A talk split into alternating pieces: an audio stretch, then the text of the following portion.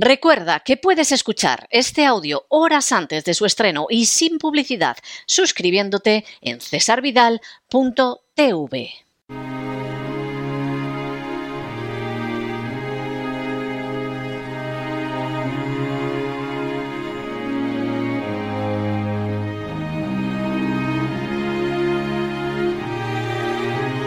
La biblioteca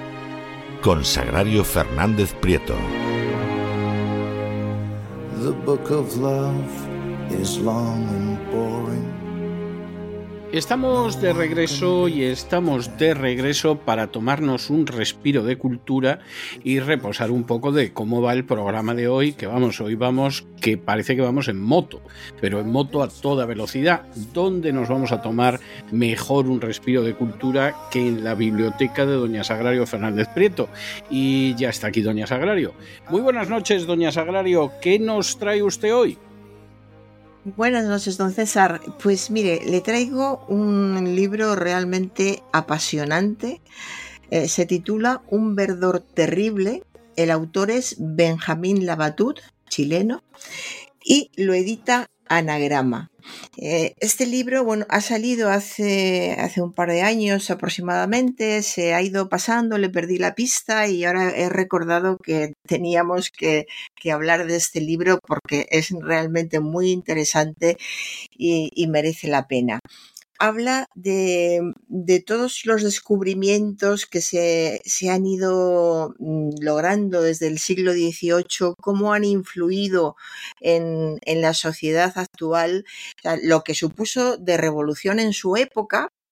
pero como después, pues por ejemplo, un descubrimiento del siglo XVIII en el siglo XVIII fue muy importante, pero sobre todo para los descubridores, para la comunidad científica, pero todos esos descubrimientos tardan un tiempo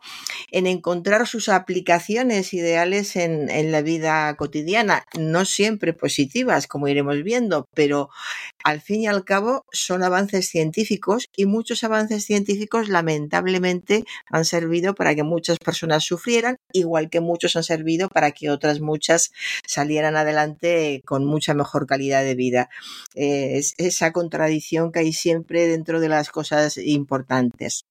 Pues bien, en, en, este libro de, de la Batut vamos a encontrar, eh, por ejemplo, empieza con algo apasionante, es, les va a sonar a muchos de nuestros oyentes, empieza hablando del color azul de Prusia. El color azul de Prusia lo conocerán sobre todo los, los aficionados a la pintura, porque es un color que aparece mucho en los clásicos, en la época del Renacimiento, incluso antes, el color azul de Prusia se veía en las capas de los santos, en la capa de, de la Virgen, y conseguir ese tono azul eh, exactamente costó mucho trabajo y no se fue buscando por, por, la pintura, ni mucho menos. A ese color azul de Prusia se llegó en el siglo XVIII gracias, o debido a, más bien, al origen del, del gas, un gas que descubrió el químico Fritz Haber, que creó un pesticida llamado Ciclón, un pesticida, eh, por supuesto, cuando lo, lo, creó no podía saber, no tenía ni idea de que los nazis acabarían utilizándolo en los campos de exterminio para asesinar a miembros de su propia familia. Este libro, otra de las curiosidades que tiene es ver como muchos descubrimientos que han llegado por un determinado interés para una determinada eh, funcionalidad, digamos, entre comillas, luego eh, evolucionan un poco, alguien trabaja un poco más en ellos y se utilizan para cosas impensables. Eh, por eso muchísimos científicos viven atormentados porque algo que ellos inventaron con un fin eh, después dio un paso más y se utilizó para hacer eh, auténticos horrores. Y en la comunidad científica hay precisamente muchos casos de personas con problemas mentales, con problemas de conciencia, porque vieron que eh, era algo que ellos no, con lo que no habían contado, con lo que no estaban de acuerdo, pero que no podían detener. Una vez que un descubrimiento científico sale al aire y lo conoce la comunidad científica y todo el mundo se entera, se puede seguir investigando sobre él y el que lo ha descubierto ya no es dueño de nada, no puede, no puede hacer nada. Pues bien, aquí tenemos como este descubrimiento del azul de Prusia del 18 eh, que lo bueno, pues eh, lo, encontró una, una persona que estaba haciendo experimentos buscando otra cosa y dio precisamente con este color que le gustó mucho a su mujer y a partir de ahí siguieron haciendo otras cosas. Pero a partir de ese azul de Prusia, viendo cómo lo había conseguido, este químico que he dicho, Fritz Haber, creó el pesticida ciclón, que es el pesticida que utilizaban en las cámaras de gas, en los campos de exterminio, cuando llevaban a, las personas a las cámaras para matarlas en masa, abrían en, en el techo eh, unos, eh, una especie de, fuentes de calor, parecía lo que ellos creían que iban a ser duchas, abrían las supuestas duchas y de ahí salía este pesticida. Y este libro, algo que tiene y por lo que nos llega de una manera eh, tan especial es porque está lleno de humanidad, literalmente, de relaciones familiares, porque este investigador que era de, origen judío y descubrió e-, esto, vio cómo su propia familia murió asesinada con, eh, con, este elemento químico que él mismo había sido descubierto. Y anécdotas, entre comillas, eh, anécdotas, porque no parece que sea algo muy anecdótico lo que acabo de decir, pero quiere decir que dentro del tema que estamos tratando son cosas que no, no se esperan y luego hay muchos, muchos datos curiosos entre medias, sería imposible decir todos. Para que nuestros oyentes se hagan una idea de la amenidad de este libro, pues, por ejemplo, a partir de las investigaciones que se hicieron con, con, con, este gas, que le interesaba mucho a la comunidad científica, resulta que muchos niños europeos tuvieron juguetes y dulces que se tiñeron con ese color azul que se había fabricado en esa época. Todo el mundo quería encontrar un color azul muy vivo, muy brillante, muy llamativo para la pintura o para los niños, porque era un color que, gustaba mucho. Lo que no sabían es que los niños, después de, estar jugando con esos los dulces, comérselos o jugar con, con esos juguetes, podían acabar después eh, muy enfermos o llegar incluso a la, a la muerte. La naturaleza tóxica de, de, muchos colores, hasta bien entrado el, el 19, no se tuvo clara, clara em, la influencia porque pasa, por ejemplo, también con el verde esmeralda. Era un color muy bonito que favorecía mucho en las telas, que quedaba muy bien en la pintura y para conseguir un verde esmeralda muy bonito I hubo muchas personas que eh, murieron debido a los gases que desprendía o al cianuro porque utilizaban la clave es que utilizaban cianuro para mezclar con para conseguir estos colores. Al estar mezclados con cianuro en cuanto se, se tocaban una y más veces después las manos se llevaban a la boca se tocaban alimentos y de ahí que ocurrieran todos estos casos. Entonces el, se llamó azul de Prusia el verde se llamaba el verde de, de Sile y así vamos viendo muchos más descubrimientos que no siempre se utilizaron para, para su fin inicial. Conocemos, por ejemplo, la figura de Karl Schwarzschild, que es Schwarzschild, eh, astrónomo, físico, matemático y teniente del ejército alemán, que fue el hombre que envió a Einstein la primera solución exacta la primera solución exacta a las ecuaciones de la teoría de la relatividad. Le digo que este libro está lleno de, curiosidades muy interesantes. Einstein dio, al mundo sus, eh, eh, fórmulas eh, sus ecuaciones, la comunidad científica empezó en todo el mundo, en todas las universidades, elocubrando grandes pizarras llenas de ecuaciones para, ver cuál era la, la solución.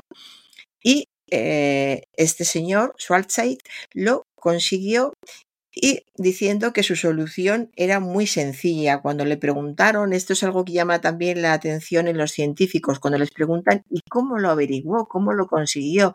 y dicen, pues fue muy sencillo, y es que lo sencillo viene siempre de algo realmente eh, cotidiano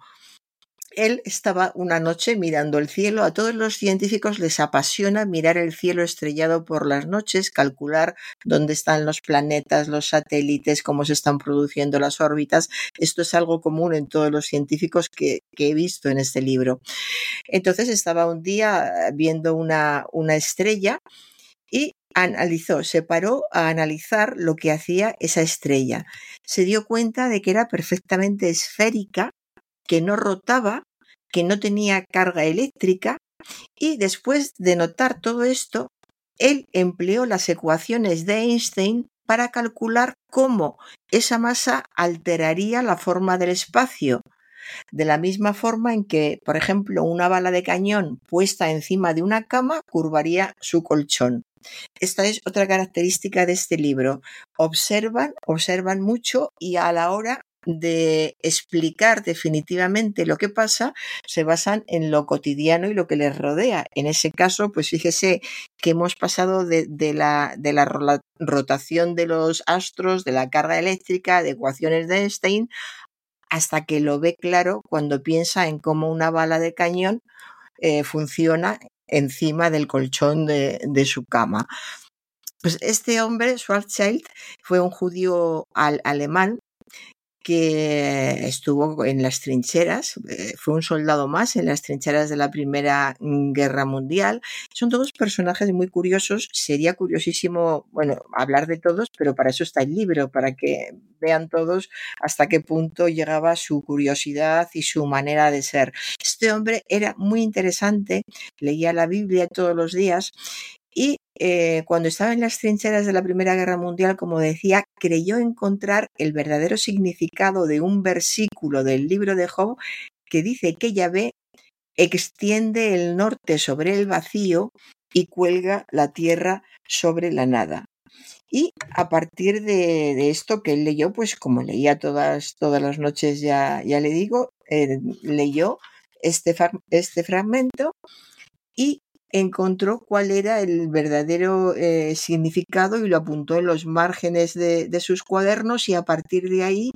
calculó el equilibrio de cuerpos líquidos en, rotación, obsesionado por la estabilidad de los anillos de, de, Saturno. Claro, evidentemente hay que ser científico para leer un versículo como ese y dar eh, los pasos que dio él, pero la cuestión es eh, la, espita que se dispara, lo que hace que se despierte algo y miren de otra manera, que es algo que también es apasionante en los científicos, cómo se pueden pasar tiempo y tiempo viendo algo mirando, mirando algo, y un buen día están mirando lo mismo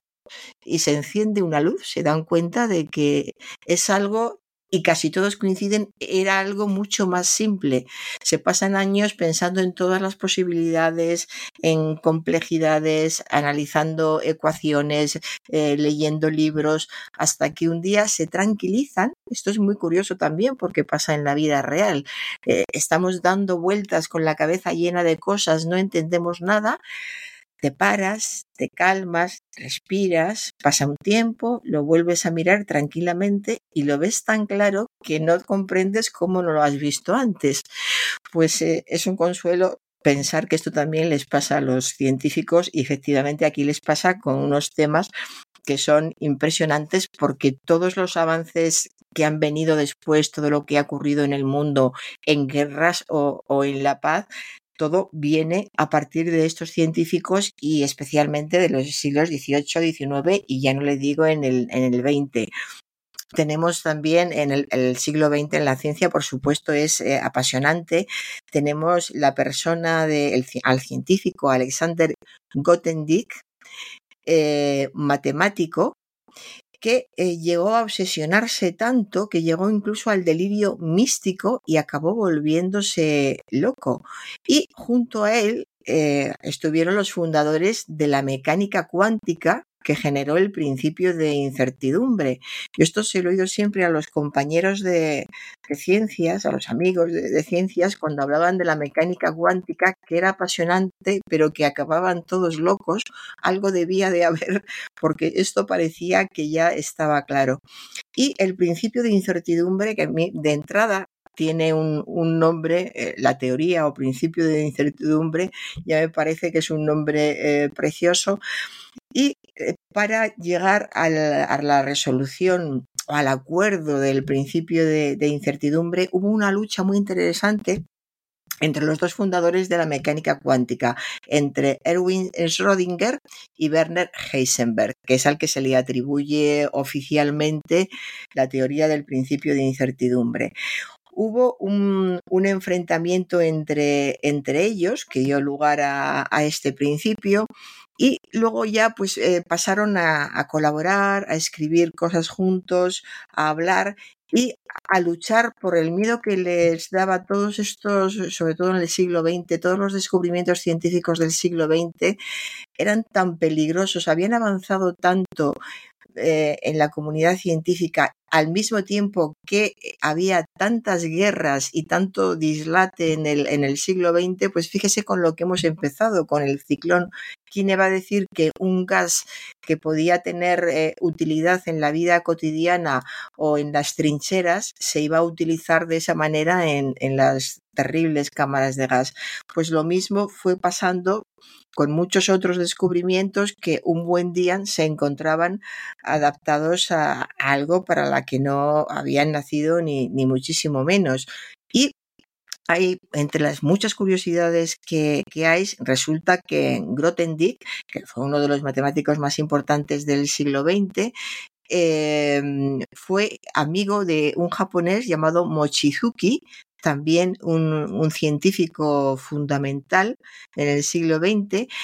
y fue capaz de probar una de las conjeturas más interesantes que había planteado el primero, Grothendieck, el, el alemán. Pues bien, Grothendieck fue el que murió envenenado con, con el ciclón B en una cámara de gas y Mochizuki tampoco acabe bien, acabó bien. No voy a ir desvelando todo para darle más emoción al libro, pero son realmente personajes interesantísimos porque tienen una inteligencia excepcional, tienen también una sensibilidad eh, muy, muy curiosa, muy, muy atractiva. Eh, por ejemplo, entre las muchas cosas que tengo subrayadas, tengo aquí a, este hombre, a Grothendieck, que estudió en un colegio que era judío, de origen judío, estudió en un colegio judío, donde se dice que agotó la paciencia de los rabinos con preguntas para las que nadie tenía respuestas. Y em, mientras estaba estudiando, cuenta este libro, eh, se hizo una pregunta, ¿cuál era el verdadero significado del versículo del libro de Job que dice que Yahvé extiende el norte sobre el vacío y cuelga la tierra sobre la nada. ¿Qué significaba ese versículo que seguramente el resto de, sus amigos, compañeros judíos leían sin más y, seguían, seguían leyendo los libros sagrados? Pues bien, en los márgenes de sus cuadernos al lado de los problemas eh, aritméticos que frustraban mucho a sus compañeros, pero que él solucionaba con una rapidez interesante, pues ya le digo, en los márgenes. En uno de esos márgenes calculó el equilibrio de cuerpos líquidos en rotación, obsesionado por la estabilidad de los anillos de Saturno, que él veía desintegrarse una y otra vez en una pesadilla recurrente. Esto es real, tenía pesadillas recurrentes con este tema. Entonces, eh, es una mezcla de vida, de vida cotidiana eh, muy interesante porque el padre estaba muy preocupado, lógicamente, con las obsesiones de su hijo y lo obligó a tomar clases de piano. Esto es algo que también eh, abunda bastante en el libro. La música como eh, enorme ayuda para, para temperar, para calmar, para relajarse, para conseguir dejar la mente tranquila e incluso vacía y poder empezar de nuevo o sobre todo poder ver las cosas de otra manera, que es algo fundamental en, en la ciencia. Pues bien, este hombre era tan especial que después de la segunda lección de, piano que le procuró su padre, eh, abrió la tapa del instrumento y desarmó todas las cuerdas para entender la lógica tras su sonido, porque había leído el Harmonici Mundi de Johannes Kepler. que creía que cada planeta tocaba una melodía en su tránsito alrededor del Sol, una música de las esferas que nuestros oídos no alcanzan a distinguir, pero que la mente humana sería capaz de descifrar. Bueno, como veré, don César, aquí se habla de, de, aspectos realmente hermosos. Lo de la música de las esferas a todos nos suena, hemos leído algo sobre ello, pero no directa o exactamente. Haydn, Haydn se hizo iniciar en la masonería porque alguien le había dicho que en la masonería conocían la música de las esferas le engañaron al pobre como a un chino, pero, pero eso indica hasta qué punto la idea de la música de las esferas tenía mucho predicamento en ciertas épocas de la historia y, y en fin, con gente no vulgar, como es el caso de Haydn. Sí, sí, así es. Eh, no vulgar, y ya le digo que gente interesantísima, no solo por la capacidad mental que tenían, por la visión del mundo, la capacidad de su mente para, para imaginarse cosas que no veían otros, también el sufrimiento, porque eran, en algunos casos, eran mentes tan especiales que no les costaba, o sea, que les costaba mucho la, vida cotidiana y les costaba mucho dormir, les gustaba, les costaba mucho hablar con los demás, eh, les gustaba refutar las teorías de otros, pero no tenían la calma suficiente para dialogar y para explicar cuáles eran unas teorías y cuáles eran las otras, en que eran personas realmente complejas, en, en absoluto fáciles, eso ya lo suponíamos, que este tipo de mentes no pueden ser fáciles,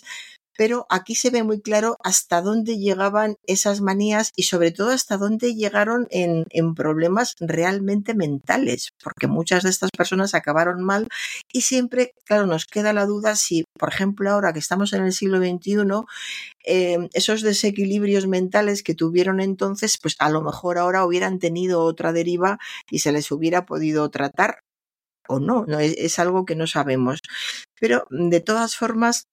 ya le digo que es muy, eh, muy, muy interesante y el, tema de Heisenberg y Rodinger con el principio de, de, incertidumbre también es un tema apasionante. A mí el principio de, la, de incertidumbre, que aquí solemos decir el principio de la incertidumbre, pero es el principio de incertidumbre, solo por el nombre ya me parece una maravilla, aunque me imagino que me costaría mucho entenderlo.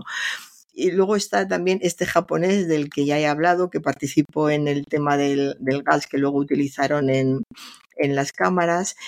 Y eh, este, este libro, tan, que es tan difícil de, de, de, clasificar, pero tan, tan interesante, o sea, le puedo asegurar que es realmente ameno, pero de, que te cueste trabajo dejarlo, porque quieres ver cómo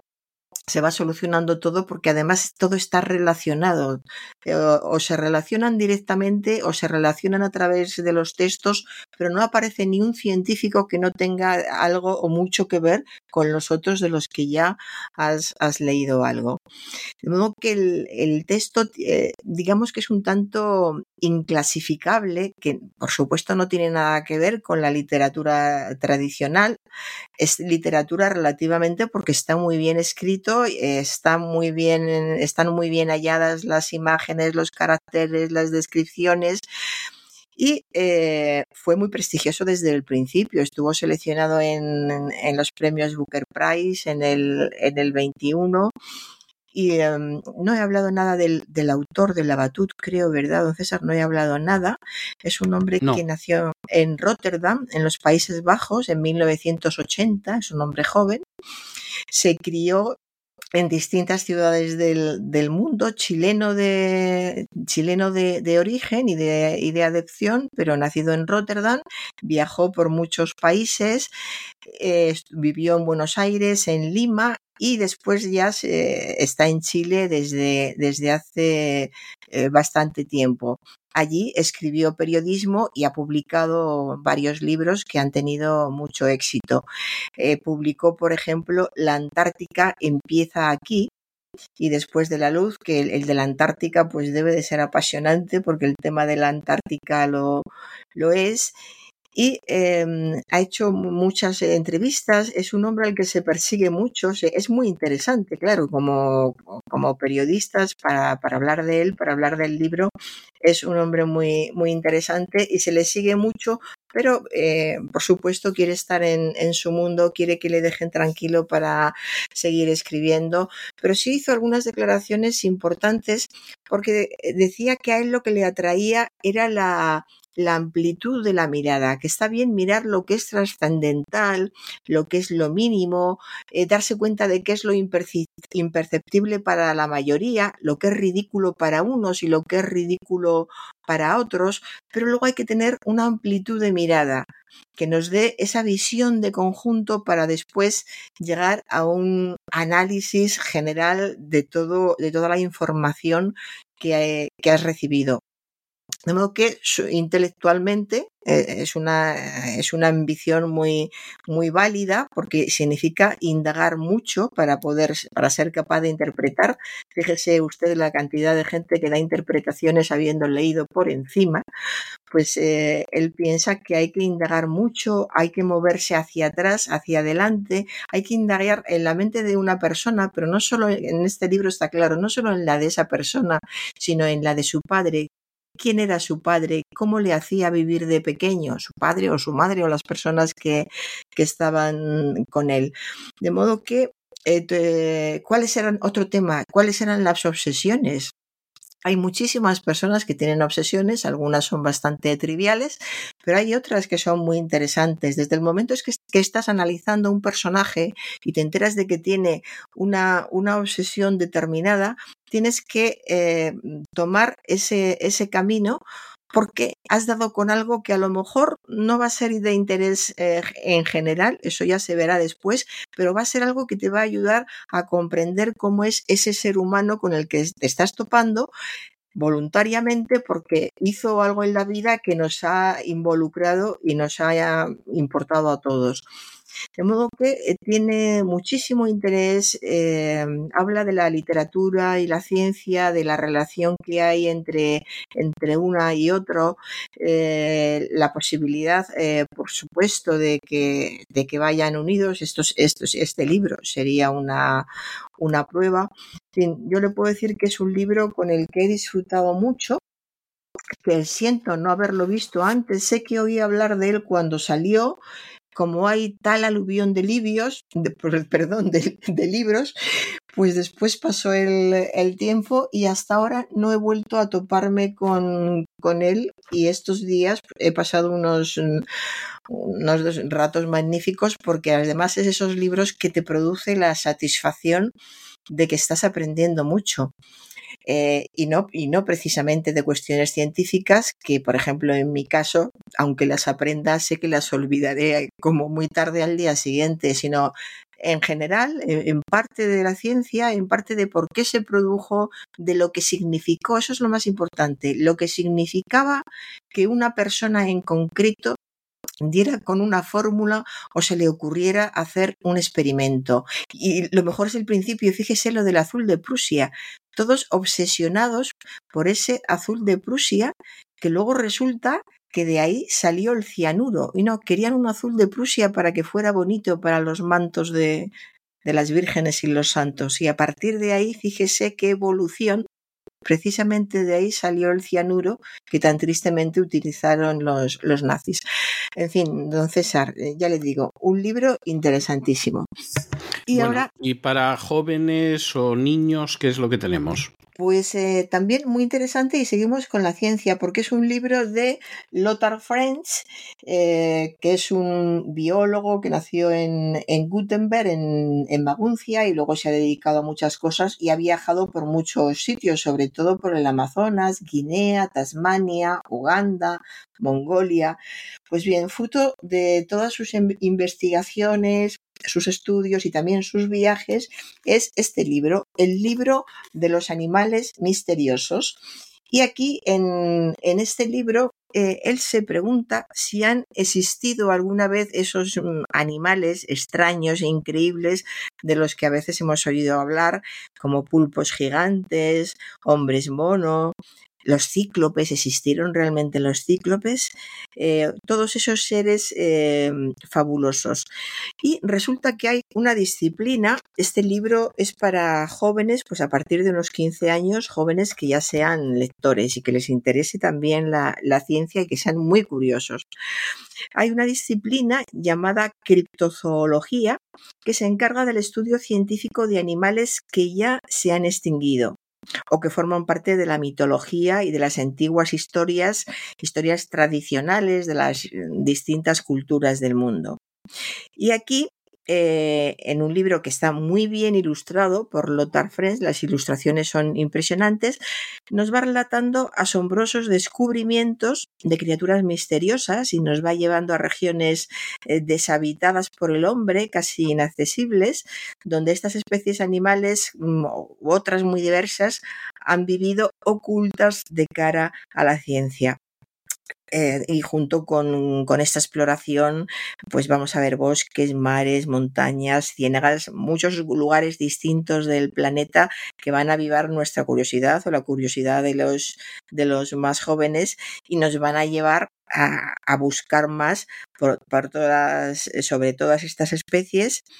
que quizá todavía no es seguro, queda mucho terreno todavía por explorar, aunque parezca que se ha visto todo ya en este planeta, no le digo ya fuera de este planeta, pero todavía en este planeta queda mucho territorio por explorar.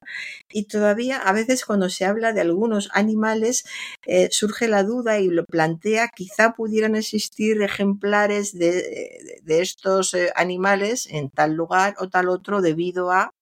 la forma en que se tuvieron que ir de, un lugar a, a, otro fundamentalmente. De modo que este libro también les va a interesar a los, a los jóvenes y por supuesto a los adultos. es uno de esos libros fundamentales para, para tenerlo en, en casa y disfrutarlo en familia. Y esto es todo, don César. Pues me parece estupendo, me parece muy bien. Yo le voy a dejar hoy una canción que es una canción que habla del verdor. Se, abre, mm. se, llama así precisamente el verdor, la entona un conjunto que se llaman los violetas y en fin, la dejo yo a usted con el verdor y nos vemos el lunes de la semana que viene, Dios mediante. Pues muy bien, hasta el lunes, don César. Hasta el lunes.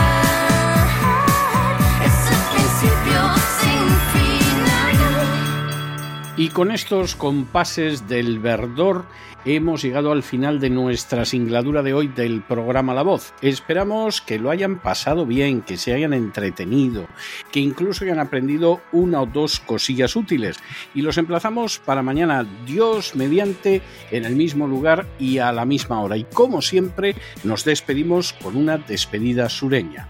God bless you. Que Dios los bendiga. Te beso